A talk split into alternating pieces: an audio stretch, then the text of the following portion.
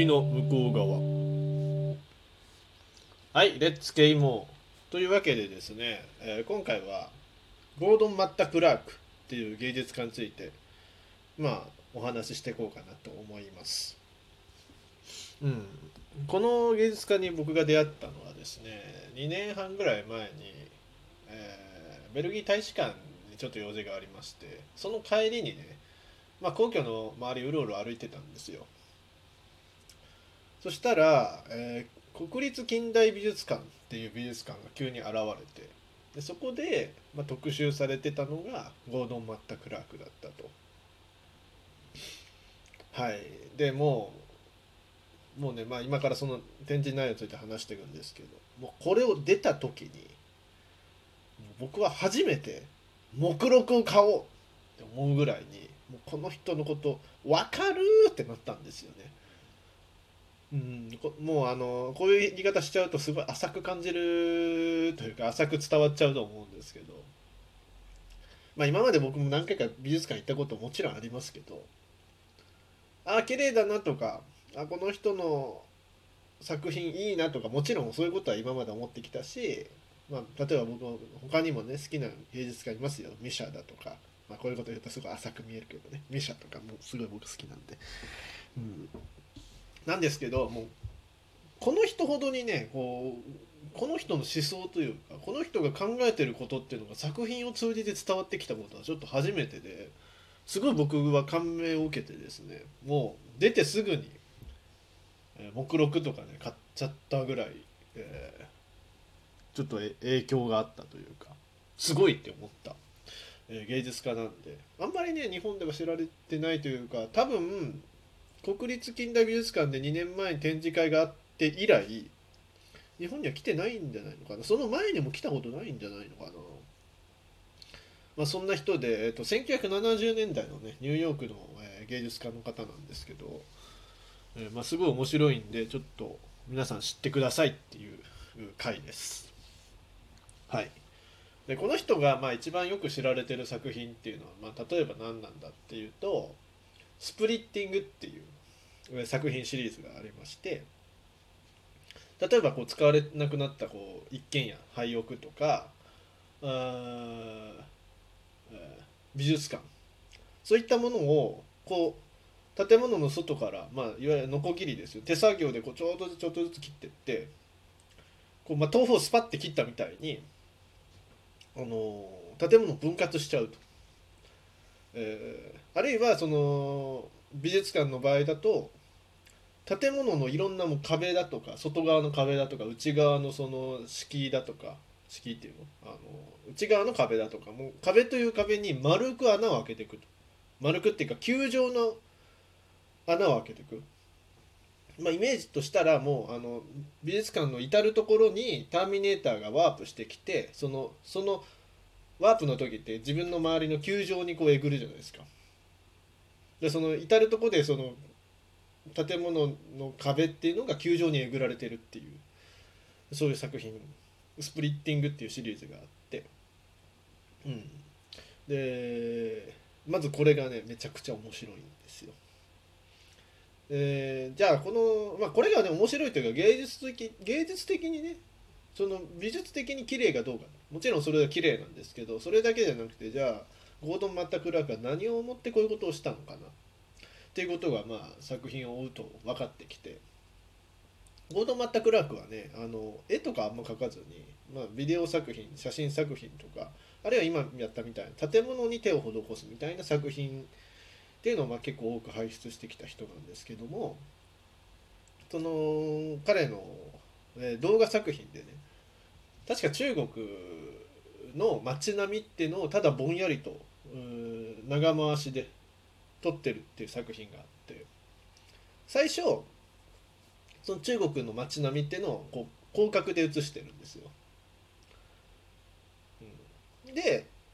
なんか街並みが広がってんなって思ってると、急に何の前触れもなくその映像がズームしだして、本当なんてことない、ただの民家の様子っていうのに、もう様子しか映んないぐらいにズームするんですよ。でそれなんか民家の一軒家の中の人の生活が見えるなーなんて思ってたら、またズームアウトして広角に戻って他のところにズームインしていくみたいな、そういうのがずっと繰り返される映像作品なんですけど、結局ね、そのさっき言ったスプリッティングと、この作品の共通点は何なのかっていうと、パブリックとプライベートの空間っていうものの境目は何なのかな、内的空間と外的空間の境目って何なのかな、そういう境界っていうものを、探求しようとした作品なのかなって思ってて、例えばスプリッティングの作品だと、普通建物っていうのは外から見たら内側は見えないようになってるし、見えないようにするのが建物の一つの役割なんですけど、それをあえてこうスパッて外から切ってパカッて開くことで、内も外も同時に見える。さっきの博物館もそうですよね。外から見て実はもう中まで透けて見えちゃうっていう。っていうことは、じゃあ建物のその内側と外側をね隔てるっていうその境界としての役割っていうのはどこにあったんだっていうのを問い直している作品シリーズだなと思ってて、でそれは実はそのさっきの、そのズームインズームアウトを繰り返すっていう建物のね、繰り返すって作品でも同じで、広角の時はもちろんパブリックを映してるんだけども、ズームインしてって、最終的にはプライベートの作品になっている。じゃあそのプライベートとパブリックの境目ってどこにあったんですかねっていうのを問いかける作品だなと、僕は解釈しています。でね、僕はですね、なんでこんな共鳴できたかっていうと、やっぱり僕もね、境界って面白いなってずっとゴードン・マッタ・クラークに会う前からも思ってたし、ゴードン・マッタ・クラークに会った以降も逆にというか、さらにいや面白い概念だなって思うように改めてなってて、なんで面白いかっていうとね、日本人ってすごい境界っていうものを重んじるというか、精神的境界を重んじる種族なんですよ。で例えば日本人とヨーロッパ圏の人々の考え方を比べながら話していくとさ、例えば差があるなって思ってて、ヨーロッパの建物っていうのはいわゆる石造りですよ、概念、そのルーツはね。だからずっとさ、その家族であっても家の中でさ、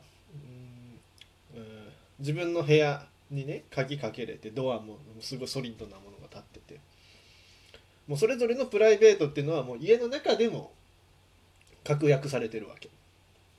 で、一方さ、日本人ってさ、日本人のじゃあ教会の作り方ってどんなのって言ったら、障子とか襖とか紙なんですよ。もっとねひどい時はね、すだれとかついたてとかっていう、いやいやもう声光全部出てくるやんみたいな、そういったもので、個人の空間ってありますよって言ってたし、もっと言っちゃえばもう建物の外にもね、もう隣の人の庭と共通みたいな、もう全然その庭というかさ、軒先でさこう家を分割するようなものって実はあんまなかったんですよ。で要するに何が言いたいかって、日本人ってすごい精神的な境界っていうのを作りたがる。もうついたて置いただけで、はいここは壁があります、向こうの人とは関与しません、そういう考えの人種なんですよ我々は。で例えば神社のさ境内の入り口にさ敷居があるじゃないですか、門のところに。でこれ踏んじゃいけないって言われてるの、なんでかっていうと、ものすごい神聖なものだからなんですよ。その神社っていう神聖な空間と、その外の、汚れたというか一般的なというか、そういう世界のその境界として概念的に、足で全然簡単に乗り越えれちゃうけど、もう概念として、教会の役割を与えるための敷居っていうものが行われてて、もうその敷居のおかげで、例えば中に悪霊は入ってこれないよと、入ってこれませんよね、みんなそう思ってるもんね。でそういう精神的な教会っていうものを作り出してるアイテムなんで、もしねこれ聞いてる人の中で今いないと思うけど、神社の敷居踏んだりとかね、畳のへりとか踏んだりしてる人はね、気をつけてくださいね。日本人のね、古き良き精神性というのを大切にしていこうと。で実は、今建物の話ばっかだったけど、そういうさ、日本人のそのソリッドでない、教会論っていうのは、実はそのもう本当にまさに日本人の精神性としてのね、本音と建前文化なんてのも実は関係してきてるなって思ってるし、もっと言えば日本国土そのものも関係してるなと。ヨーロッパ圏っていうのはもう常にね、国土の取り合いだったから、もう自分たちでここの境界ここだぞってこう、もう線を引いて、もう柵を立てて示さないとすぐ奪われちゃう関係だったんだけど、日本っていうのは周りが海に囲まれていたから、なんていうのかな、干渉剤があったわけですよ。中国とかさ、モンゴルの人たちとか何回か攻めてきてるけど、干渉剤としてのものがあったから、そういった意味でもなんかあれ、本音と建前の概念と似てるななんていうふうに、思ったりしてて、そんな感じで僕はすごい教会についてね、ちょっと考えるところがあるというか、思うところがあって、だその教会ってじゃあどっから何が原因で生まれてんの、どっから発生してんのみたいなのをちょっと問いかけていたマッタ・クラーク、むちゃくちゃおもろいやんってなったと。はい、もうね11分45秒経っちゃったんですけど、まだちょっと半分しか話せてなくて、ちょっと次はね、僕がよく挙げてるアナーキテクチャーっていうものについてちょっとおしゃべりをしていこうと思います。続きます。よろしくお願いします。